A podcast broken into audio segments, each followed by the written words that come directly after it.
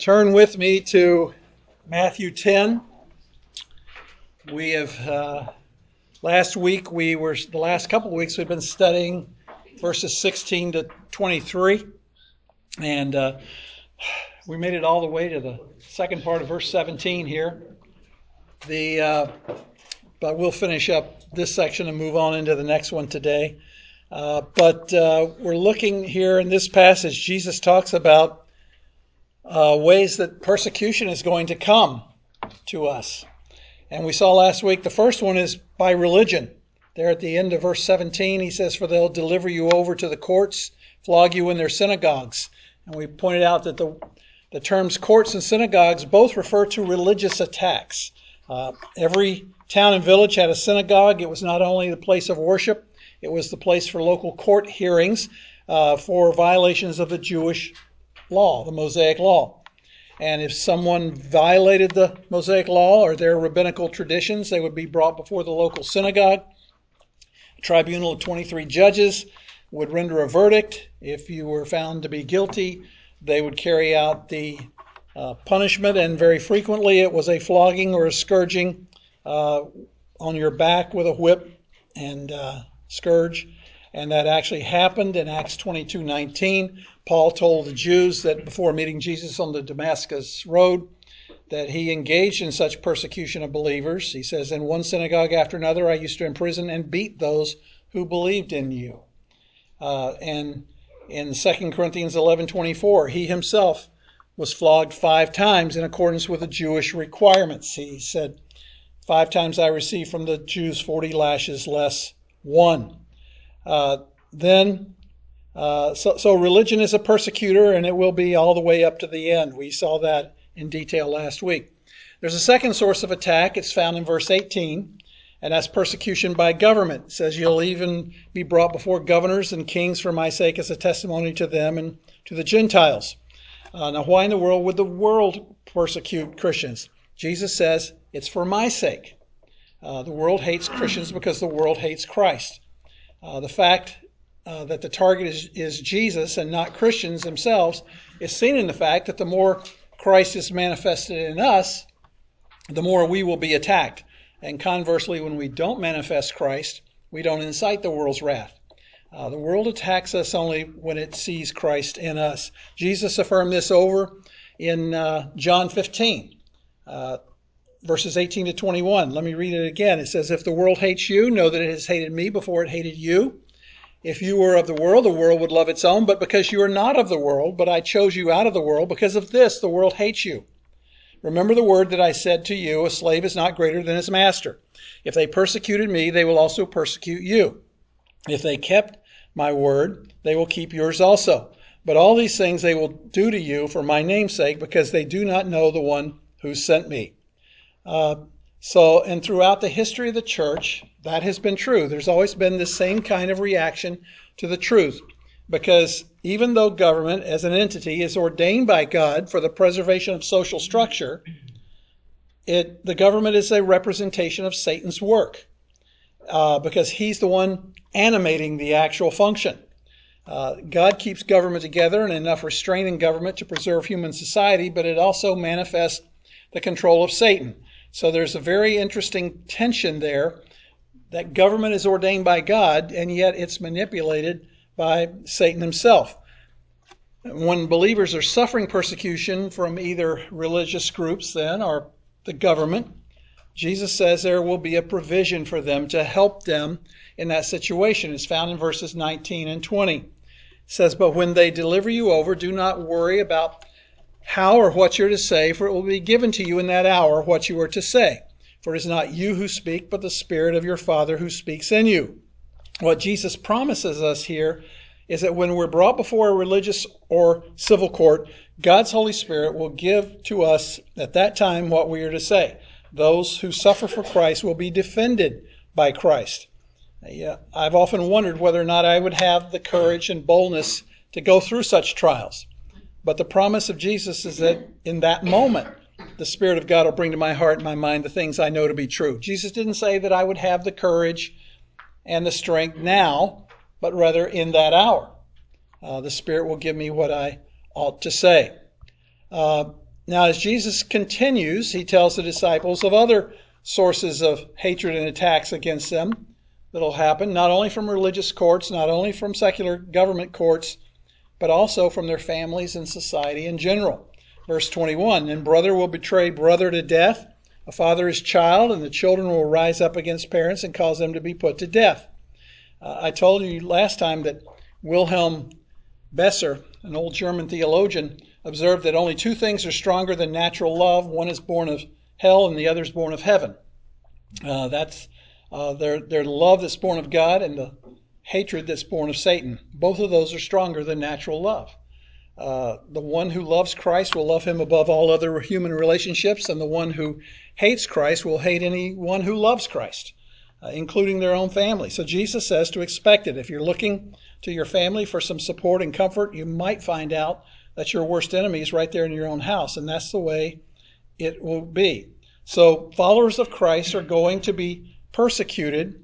Uh, false religious religion reacts towards us because it's generated by Satan. Government reacts because it's in the control of the prince of the power of the air, the ruler of this world. Families react because they can't tolerate a righteous individual in their midst. Uh, but it's not just those who attack. Hatred will also come from society in general. And that's where we stopped last time. We'll pick up verse 22. It says, And you will be hated by all because of my name, but it is the one who has endured to the end who will be saved. Now, the term all here is obviously not an absolute term in this context. Believers will not be hated by every single unbeliever on earth. The idea is that all people in general, a society as a whole, the last 2,000 years verifies that believers are hated by all classes, races, and nationalities of mankind. Some believers live lives in almost constant conflict with the world, while others seem to escape it entirely. Uh, some Christians are not persecuted simply because of their, their testimony is so weak it goes unnoticed by the world. Uh, when biblical doctrine and standards are compromised to accommodate fallen human nature, society has little argument with that kind of Christianity, and it will give very little opposition to Christians. Uh, as someone has said, the problem with Christians is that nobody wants to kill them anymore. Uh, why is that? It's because our testimony is so weak, the world doesn't even oppose us. Uh, but our world is getting so vile and godless that true believers will not have any option but to stand out from the world. And thus, we will incur the wrath of the unbelievers who Jesus characterizes as wolves. Uh, now, if we're persecuted for what Christ has done, it has to be very obvious that we're identified with Christ in what we're doing. In other words, if Christ is not evident in my life, uh, no one's going to persecute him and me. But when I'm persecuted, it's because I represent Christ. It's because he is in me living his life. Uh, the reason it is is because I reflect Christ in the world uh, to the world, so that's why I'm persecuted. In Galatians 6:17, Paul says, I bear on my body the marks of Jesus. You could see the, the marks, the scars from the stones, the scars from the rods, the, the scars from the whips, from the beatings all over his body. And to him, they were the marks of Jesus. Uh, they never were intended for Paul. No one was really that upset with Paul. Uh, he personally wasn't that big of a deal to most people. Uh, they were upset at Jesus Christ, but they couldn't get to him, so they went after his emissary. Uh, finally, they chopped his head off with a Roman sword or axe, and even then it wasn't because of him, it was because of who was living in him. You have the same thing in Colossians 1:24, where Paul says, "I fill up what is lacking in Christ's afflictions in my flesh." In other words, I'm taking the blows intended for him. That must be a good thing because in Philippians 3:10, Paul prayed that I may know him and the power of his resurrection and the fellowship of his sufferings. Uh, Paul identified with being able to be punished not for what he did, but for what Christ was doing through him in confronting the world of darkness. Peter said, But even if you should suffer for the sake of righteousness, you are blessed. When the kingdom is built, Satan is going to cause people to react. They're going to rebel. They're going to ostracize you. They're going to turn away you away. They're going to criticize you and condemn you.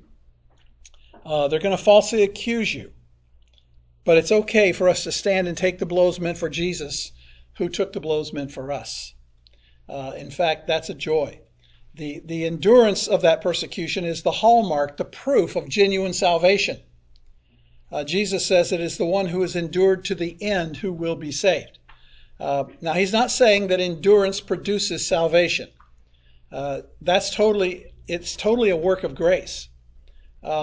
But endurance is the evidence of genuine salvation, proof that a person is truly redeemed and a child of God.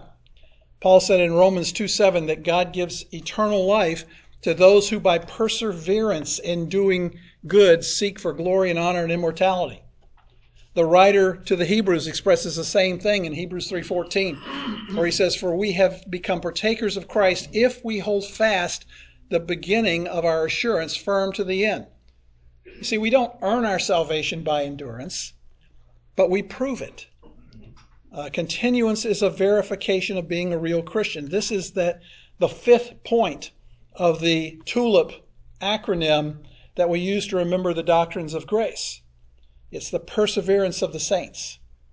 And perseverance is what quickly burns away chaff in the church. Uh, those who have made only a superficial prof- profession of Christ have no new nature to motivate them to suffer for Christ and no divine power to enable them to endure it if they wanted to. Nothing is more spiritually purifying and strengthening than persecution. Listen to James 1:12. Blessed is the man who perseveres under trial, for once he has been approved, he will receive the crown of life which the Lord has promised to those who love him. Perseverance is what proves the genuineness of our salvation. It's because God's word assures us that absolutely nothing can separate us from our Christ, from Christ that we can count on such unshakable endurance. We all know that great passage in Romans 8, uh, where Paul asks rhetorically, Who will separate us from the love of Christ? Will affliction or turmoil or persecution or famine or nakedness or peril or sword? And then he answers his own question. But in all these things we overwhelmingly conquer through him who loved us, for I'm convinced that neither death, nor life, nor angels, nor rulers, nor things present, nor things to come, nor powers, nor height, nor depth, nor any other created thing will be able to separate us from the love of God which is in Christ Jesus our Lord. That's what is so great about the endurance and perseverance that we have to go through, uh, whatever, so that we that we have, so that we can go through whatever we face. It comes from God. He is the one who gives us the strength to endure. He loves us so greatly that his true children will never permanently deny him. We may falter. We may fail at times like Peter did, like Mark did. But we will never permanently and finally deny him. I previously mentioned uh, Queen Mary I of England, a staunch Roman Catholic known as Bloody Mary. Uh, during her five year reign, she tried to destroy the English Reformation and burned over 300 evangelical Protestant pastors and evangelists at the stake. And at that time, Thomas Cranmer was the Archbishop of Canterbury, the highest ranking man in the Church of England. And he was appointed by Henry VIII. And uh, he continued in that position during the reign of Edward II and into the reign of Mary I. He, he strongly supported the English Reformation and he maintained fidelity to the Orthodox faith and doctrines of the Protestant Reformation. But at the same time, he often tried to walk the fence politically in order to maintain his position. Uh, and he was particularly successful under the reign of Edward II. And during that time, he wrote many treatises in opposition to Roman Catholic teachings and was the author of his most famous and lasting work, which I'm sure all of you are familiar know about, at least, the Book of Common Prayer. Uh, and uh, needless to say, when Mary came to power, she didn't like the things that he had written. And so in November 1553, Cranmer, uh, Hugh Latimer, and Nicholas Ridley were all, uh, who, they were two other uh, Reformation leaders all three were imprisoned for heresy against the Roman Catholic Church and the Queen. And however, during his imprisonment, he began to waver. Ridley and Latimer did not waver, and subsequently, on October 16, 1555, they were both burned at the stake together. Uh, on the other hand, Cranmer recanted, and he denied the truth, and he submitted to the Queen and recognized the Pope as the head of the Church, and he even repudiated all Protestant theology and rejoin the Roman Catholic Church. But Queen Mary insisted that he make a public recantation. And unless he did so, he would still be burned at the stake. And so he wrote and he submitted the sermon in advance so that the Queen and the Roman Catholic officials would know that he had recanted. And the day came when he was to give the sermon or else be executed. It was March 21st, 1556. Uh, he entered the pulpit. He opened with prayer, but as he began preaching, he broke down in sobbing and wept bitter tears, and then unexpectedly deviated from the prepared script. And he renounced all the recantations that he had written and signed. And he stated that since he had written these recantations with his by hand, his hand would be punished by being burned first when he was executed. And he affirmed his faith in Christ alone and rejected the doctrines of the Roman Catholic Church, saying, And as for the Pope, I refuse him as Christ's enemy and antichrist with all of his false doctrine. Uh, he was immediately pulled from the pulpit and taken to where Latimer and Ridley had been burned six months previously. And there he knelt and prayed, and the Catholics tried uh, continue again to get him to recant, but he was steadfast in his profession of salvation in Christ alone and refused to deny him again. And he was chained to the stake, and the fire was lit. And as the flames grew around him, he fulfilled his promise by placing his right hand in the heart of the fire until it was virtually burned off, calling it this unworthy right hand. And his dying words were those of Stephen, the first martyr of the church, found in Acts 7:56, "Lord Jesus, receive my spirit." My point is simply that Cranmer is an example of a believer who denied the faith, but in the end he persevered and willingly paid the ultimate price for his faith in Christ. So Christians may stumble and falter in the midst of persecution, just like Peter did. But if they are true believers, they will not completely and finally walk away from their commitment to Jesus Christ. The indwelling Holy Spirit will give them the courage to stand and the words to say at that time. They will persevere. So then, we've studied this for a few. Who are the wolves? Unregenerate men, right? Why are they vicious? Because they hate Christ. How do they attack? Through religion, government, family, and society. One final question How are the sheep to respond? Look at what Jesus says in verse 23. But whenever they persecute you in this city, flee to the next. For truly I say to you, you will not finish going through the cities of Israel until the Son of Man comes. Persecution is never to be sought or endured by us for its own sake, uh, nor should we intentionally bring it on ourselves, uh, supposing, supposedly for Christ's sake. Uh, we have no right to provoke animosity or ridicule. Uh, so here Jesus urges escaping persecution when doing so is expedient and possible. We're not obligated to stay in a place of opposition and danger until we're killed or even imprisoned. So one principle we can draw from this is to be wise. What did verse 16 say? Be shrewd as serpents. Uh, Colossians 4 5 tells us to walk in wisdom toward our outsiders. In other words, use wisdom in dealing with the wolves. Use wisdom in dealing with the world around you. As we confront a hostile world, we have to be wise. There's no sense in just creating havoc all around us. Uh, you know, there, you know that the world is anti-Christian. You know they don't want your message, so you must be careful how you approach them. You have to use wisdom. I mean, you can say inflammatory things and start conflicts with every step you take. Uh, you can be the proverbial bull in the china shop and just wreak havoc throughout the world. Or you can use discretion like Jesus did.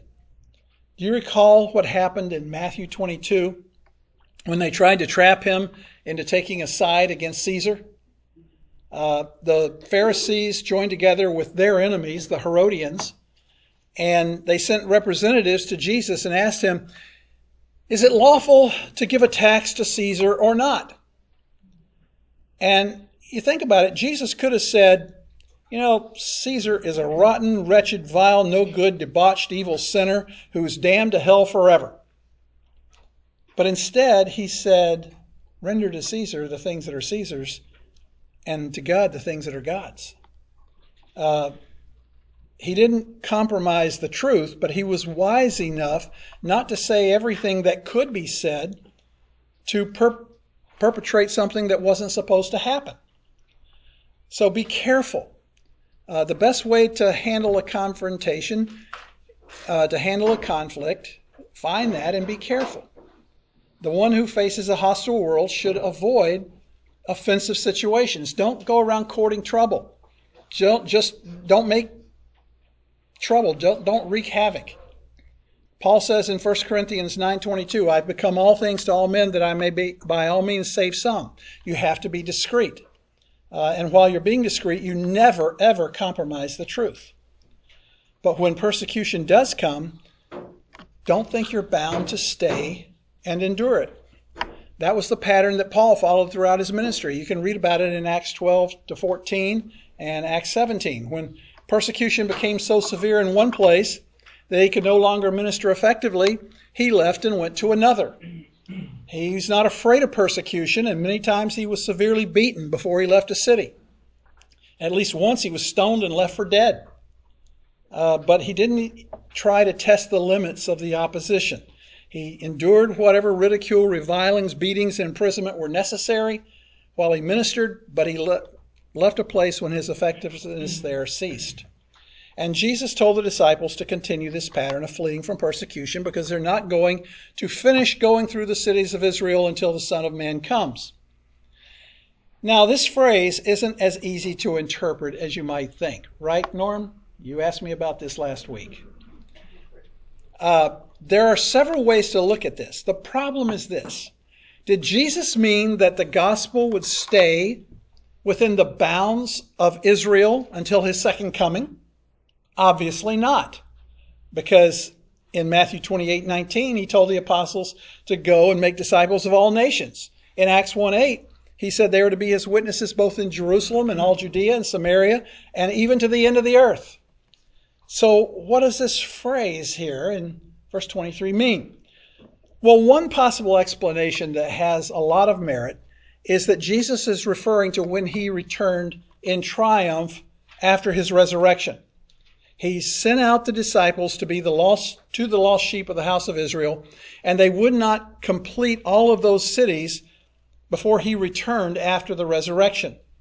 And since he was specifically speaking to the disciples in that moment, that view seems to fit best in terms of understanding this phrase. That view is held by several excellent theologians, uh, Tasker, Mounce, Leon Morris, for examples. And then after his return from the dead, he would send them out not only to the Jews, but to the rest of the world. Another explanation says that this is speaking of the time during the tribulation uh, when there will be 144,000 Jewish evangelists who will go forth spreading the gospel, and the Jewish nation will turn to their Messiah. Uh, they're going to keep moving and moving from one city to the next until the Lord comes. Uh, and even then, they won't finish that job until Jesus returns at the second coming. Now, that view could be right, but I'm really not certain because the 12 disciples would have no idea he was speaking of some future period of time when people other than they themselves would be proclaiming Christ. And there's nothing in this statement to indicate that this part of his statement applied to some point in time in the future. Uh, it may have application to that future time, but Jesus was speaking directly to the disciples, and so his statement would have had meaning for them specifically. Uh, but perhaps this is a case which, like many prophecies, it applied both to them at the time before his resurrection, as well as the future Jewish evangelists during the tribulation. We can't be certain. Does that answer your question, Norm? Okay. But regardless of the view that one takes of how to interpret this phrase, there's a principle that comes out of it. And it is this don't stop going out until the Son of Man comes.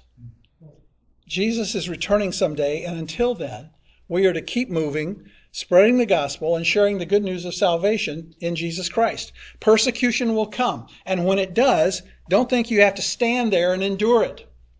Uh, it's okay to flee. There's no sense in standing around taking harassment and persistent persecution until you die. It's, it's true that persecution will happen wherever you go, but there will be greater reception in some places than in others. And the persecution will abate somewhat so that you're able to share Christ more effectively. Uh, we're never going to cover every place until the Lord returns. Now, what's the sum of our Lord's instruction then to us in this passage? It's this we have no right to provoke animosity. Uh, we have no right to provoke destruction. There's too much work to be done, too many places to reach. Life is too precious. Every one of us matters to God's kingdom. We've got to move to the receptive places and know that all the while God is with us, His Spirit is indwelling us. And in the power of the Spirit, He will help us to say the right things and to have the effect that He wants us to have. And we're to keep on keeping on until Jesus comes back and makes all things right. That's our mission. Don't worry because Jesus told us in John 15 33, These things I have spoken to you so that in me you may have peace. In the world you will have tribulation, but take courage, I have overcome the world. Okay, that brings us to the end of this particular section. Any questions or comments before we move on to the next one? Hearing none, let's proceed. Matthew 24, all the way to the end of the chapter in verse 42. Let's read the entire passage. It says, A disciple is not above his teacher, nor a slave above his master. It's enough for the disciple that he become like his teacher and the slave like his master. If they have called the head of the house Beelzebul, how much more will they malign the members of his household? Therefore, do not fear them, for there is nothing concealed that will not be revealed, or hidden that will not be known. What I tell you in the darkness, speak in the light, and what you hear whispered in your ear, proclaim from the housetops, upon the housetops. Do not fear those who kill the body, but are unable to kill the soul, but rather fear him who is able to destroy both soul and body in hell. Are not two sparrows sold for a cent? and yet not one of them will fall to the ground apart from your Father. But the very hairs of your head are all numbered. So do not fear, you're more valuable than many sparrows. Therefore, everyone who confesses me before men, I will also confess him before my Father who is in heaven. But whoever denies me before men, I will also deny him before my Father who is in heaven. Do not think that I have come to bring peace on the earth. I did not come to bring peace, but a sword. For I came to set a man against his father, and a daughter against her mother, and a daughter in law against her mother in law. And a man's enemies will be the members of his household. He who loves father or mother more than me is not worthy of me. And he who loves son or daughter more than me is not worthy of me. And he who does not take his cross and follow after me is not worthy of me. He who has found his life will lose it, and he who has lost his life for my sake will find it. He who receives you receives me, and he who receives me receives him who sent me. And he who receives a prophet in the name of a prophet shall receive a prophet's reward, and he who receives a righteous man in the name of a righteous man will receive a righteous man's reward. And whoever in the name of a disciple gives to one of these little ones even a cup of cold water to drink, truly I say to you, he shall not lose his reward. I believe that this passage is one of the most crucial, most definitive, and monumental passages ever spoken by our Lord on the subject of discipleship. Uh, in fact, in this is the the instruction of Jesus on the matter of true discipleship, what it costs, what it involves, and consequently it demands great attention. As we've seen as we've gone through this study in Matthew, his primary purpose is to affirm what? What's Matthew's primary purpose? Christ is king. He is the king. Over and over again, he has presented Jesus' authority and right to reign as a sovereign king. And implied in all of those affirmations is a call for people to submit to that kingship. And here in chapter 10, it's very clear. Here we meet 12 men who said, Jesus is our King, He is the Christ. And they have committed themselves to be followers of Christ. They had given up everything their careers, their families, their lifestyle, their homes, their jobs, their self determination, their self will, and they have said, We submit ourselves to the Lordship of Jesus Christ. We will be our, His subjects. He will be our King. We will be His servants. He will be our master. We will be His students. He will be our teacher. And then they become, in a real sense, the epitome of re- realization of Matthew's goal. Now, having said that, Jesus then takes them, trains them, and sends them into the world. And up through verse 23, he directs them as to the nature of their ministry. But starting here in verse 24, we find general teaching on this whole matter of discipleship. That is, Jesus now deals with what it means to be one of his subjects, one of his followers in his kingdom.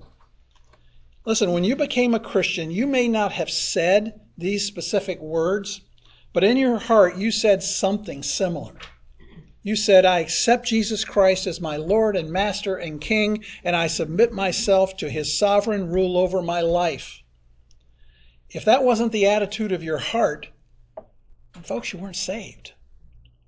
And when you said that, you put yourself right here in Matthew 10, because here Jesus instructs those who are committed to his sovereignty, and he gave them the greatest teaching on what discipleship truly looks like that has ever been given. And that's what we find in verses 24 to 42. Thomas Huxley, famous English biologist, Darwinian evolutionist, and agnostic of the 1800s, once said, It doesn't take much of a man to become a Christian, but it does take all of him. I find it interesting that a man who clearly opposed Christianity was wise enough to recognize the implications of what Jesus taught. Because that's exactly what Jesus is demanding. And so in this chapter, the 12 have been called. They have responded. They're following. They're being trained. They'll be sent out to reach the world. And from that very special sending that he gives them, Jesus transitions in verse 24 and begins to teach general truths that apply to all of us who name the name of Christ, all of us who are his disciples. We can see that by the general nature of the text.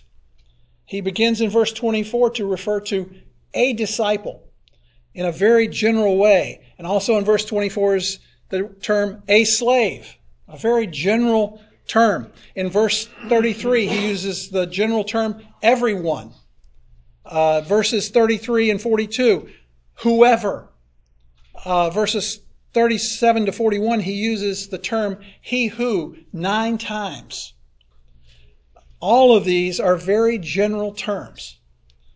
In other words, Jesus is clearly speaking to all of those who will ever be his disciples, all of those who will follow him, who identify with him. And he gives them the principles they are committing themselves to obey. This is the essence of what conversion is. Conversion is identifying yourself as one willing to learn from Jesus Christ everything he has commanded, with the implication of such learning being that you will obey his commands. When you became a Christian, you were saying, in effect, I choose to be a follower and learner of the Lord Jesus Christ and submit to whatever he instructs me to do. That's the stuff of genuine conversion. It isn't just meeting the Lord and ending it there. It's affirming his lordship and his role, as teacher and your role as pupil to be brought to maturity. That was the Lord's task with the 12, and that was precisely the task of the 12 with the generation that they were to reach, and so on down through the generations since that time. That's my task and the task of every elder in this church. We all have the responsibility to teach you, disciple you, just as you do in the sphere of your own ministry. But let me see if I can't talk about that for a moment in the context that'll help us as we approach this passage. I know what my commitment is, I know what my calling is. I know God has called me to teach the word in order to build the saints to maturity. Um, I know that is the mandate that I have from God, and I'm held responsible, accountable to Him to fulfill that as much as possible in the power of the Spirit of God. Sometimes I struggle with my weakness and ignorance and the flesh and the distractions of this life to complete that task. But I know I'm committed to accomplishing my task. What I don't know, nor does any teacher or preacher know, is whether or not the audience is committed to the task of learning.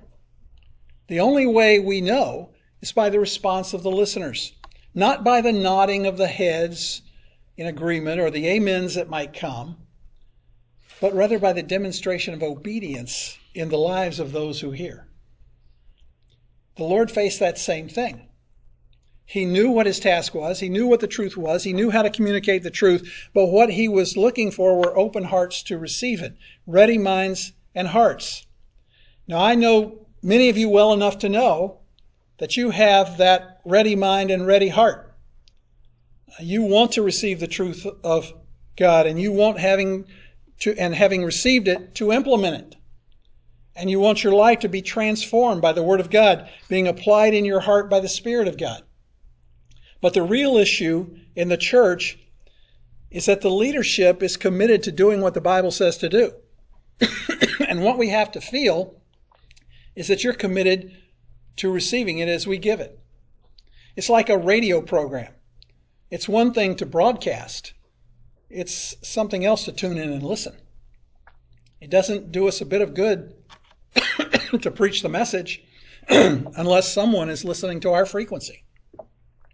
You know, when verse by verse radio goes out, it goes out seven days a week at various times of the day and night all over the central Florida area, from north of Gainesville to east of Orlando, almost to the east coast of the state, south almost to Fort Myers.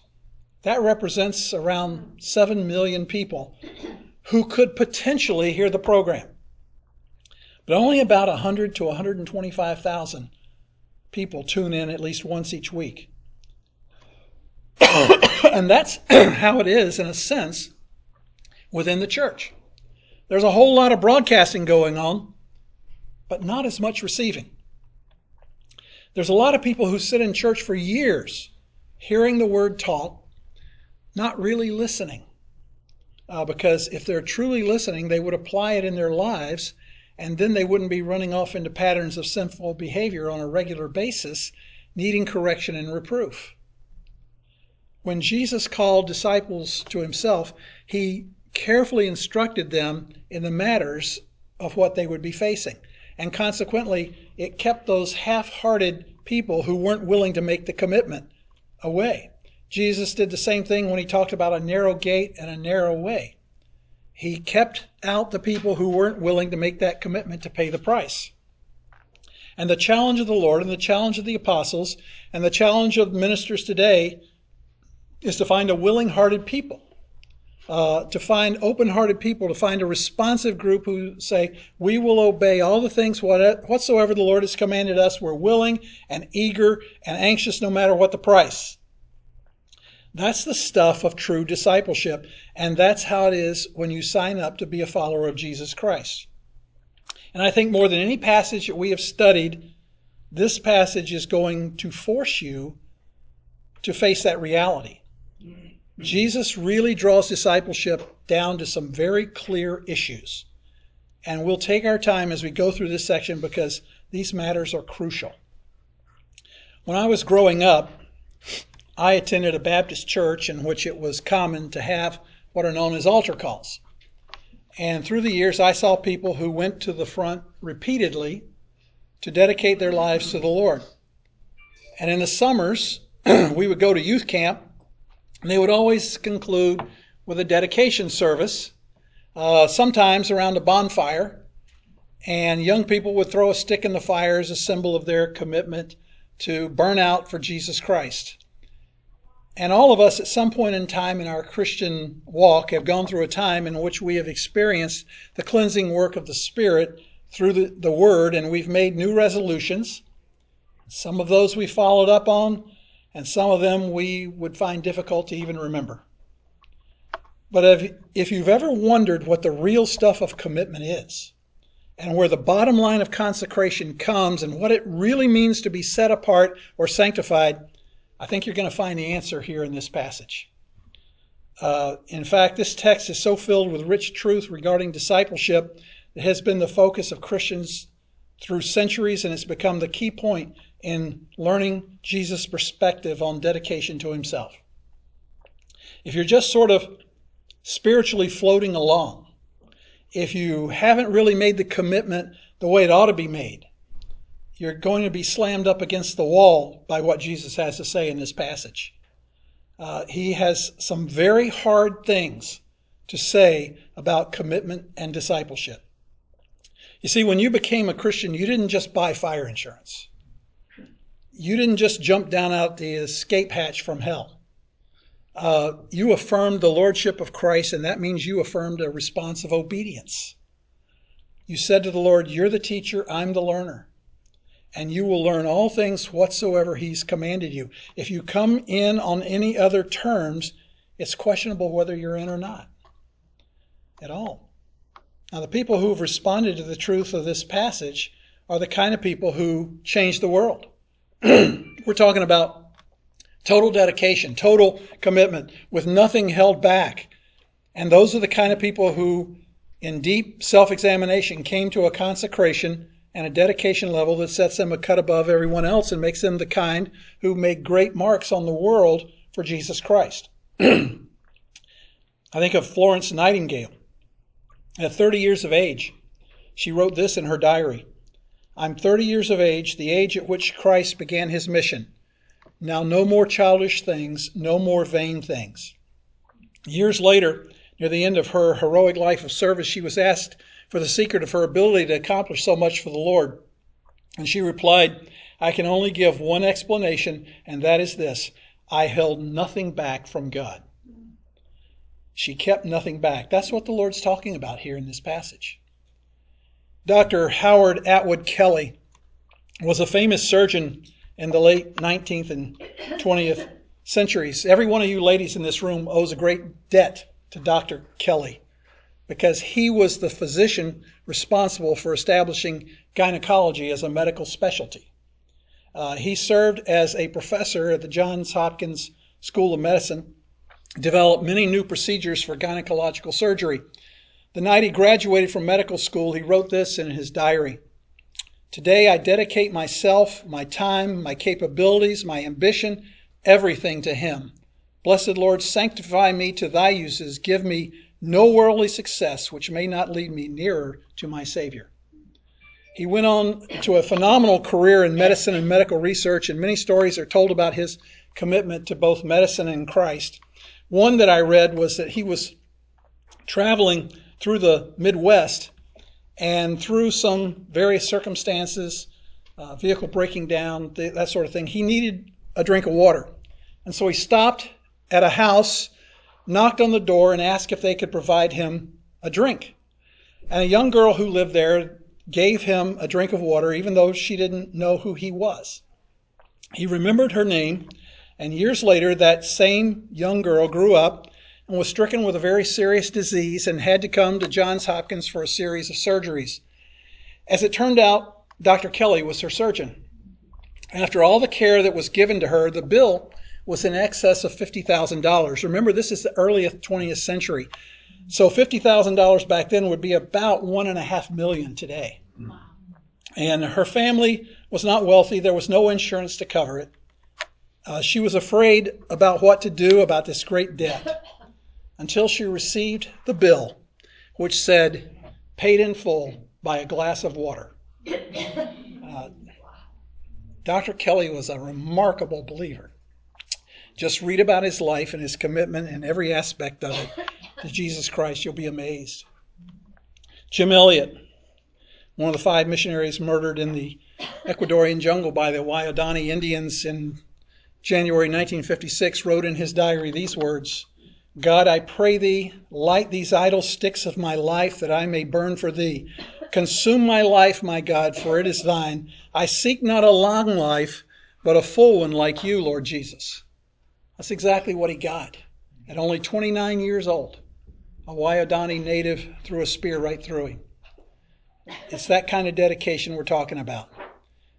If you know anything about the history of revival in our own country, you know the name Jonathan Edwards, uh, the preacher who many consider to be America's greatest theologian.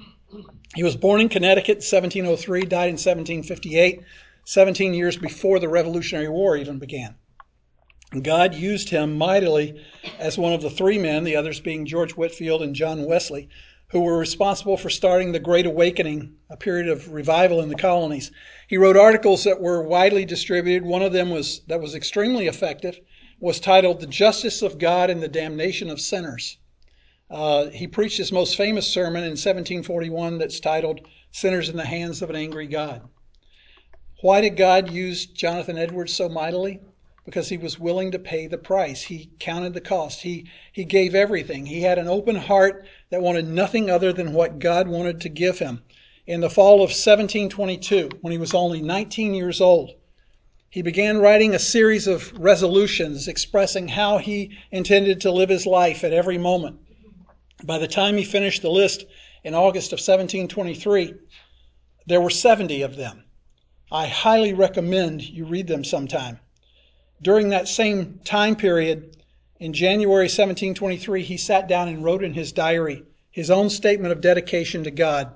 Let me read you what he wrote expressing his commitment. It's a bit long, but I think it's illustrative of the kind of dedication that Jesus is looking for in those who are his true disciples. Edwards wrote this I claim no right to myself, no right to this understanding this will, these affections that are in me. Neither do I have any right to this body or its members, no right to this tongue, to these hands, feet, ears, or eyes. I have given myself clear away and not retained anything of my own. I have been to God this morning and told him that I have given myself wholly to him. I have given every power so that for the future I claim no right to myself in any respect. I have expressly promised him, for by my grace I will not fail. I take him as my whole portion and felicity, looking upon nothing else as any part of my happiness. His law is the constant rule of my obedience. I will fight with all my might against the world, the flesh, and the devil to the end of my life. I will adhere to the faith of the gospel, however hazardous and difficult the profession and the practice of it may be. I pray God, for the sake of others, to look on this as self dedication Henceforth I am not to act in any respect as my own. I shall act as my own if I shall act as my own if I ever make any use of my powers to do anything that is not to the glory of God, or to fail to make the glorifying of Him my whole and entire business. If I murmur in the least at affliction, if I am in any way uncharitable, if I revenge my own case, if I do anything purely to please myself or omit anything because it is a great denial, if I trust myself, if I take any praise for any good which Christ does by me, or if I am in any way proud, I shall act as my own and not God's, but I purpose to be absolutely His. I think you'd agree that's true and commit and complete consecration. And because he meant what he wrote, God used him far beyond his imagination. Well, we're going to stop there. And uh, we will go back and review when we get back together again and then continue on in this passage uh, or this this section. As i said we're going to be here for a while uh, but uh, we will get it get through it eventually. Yes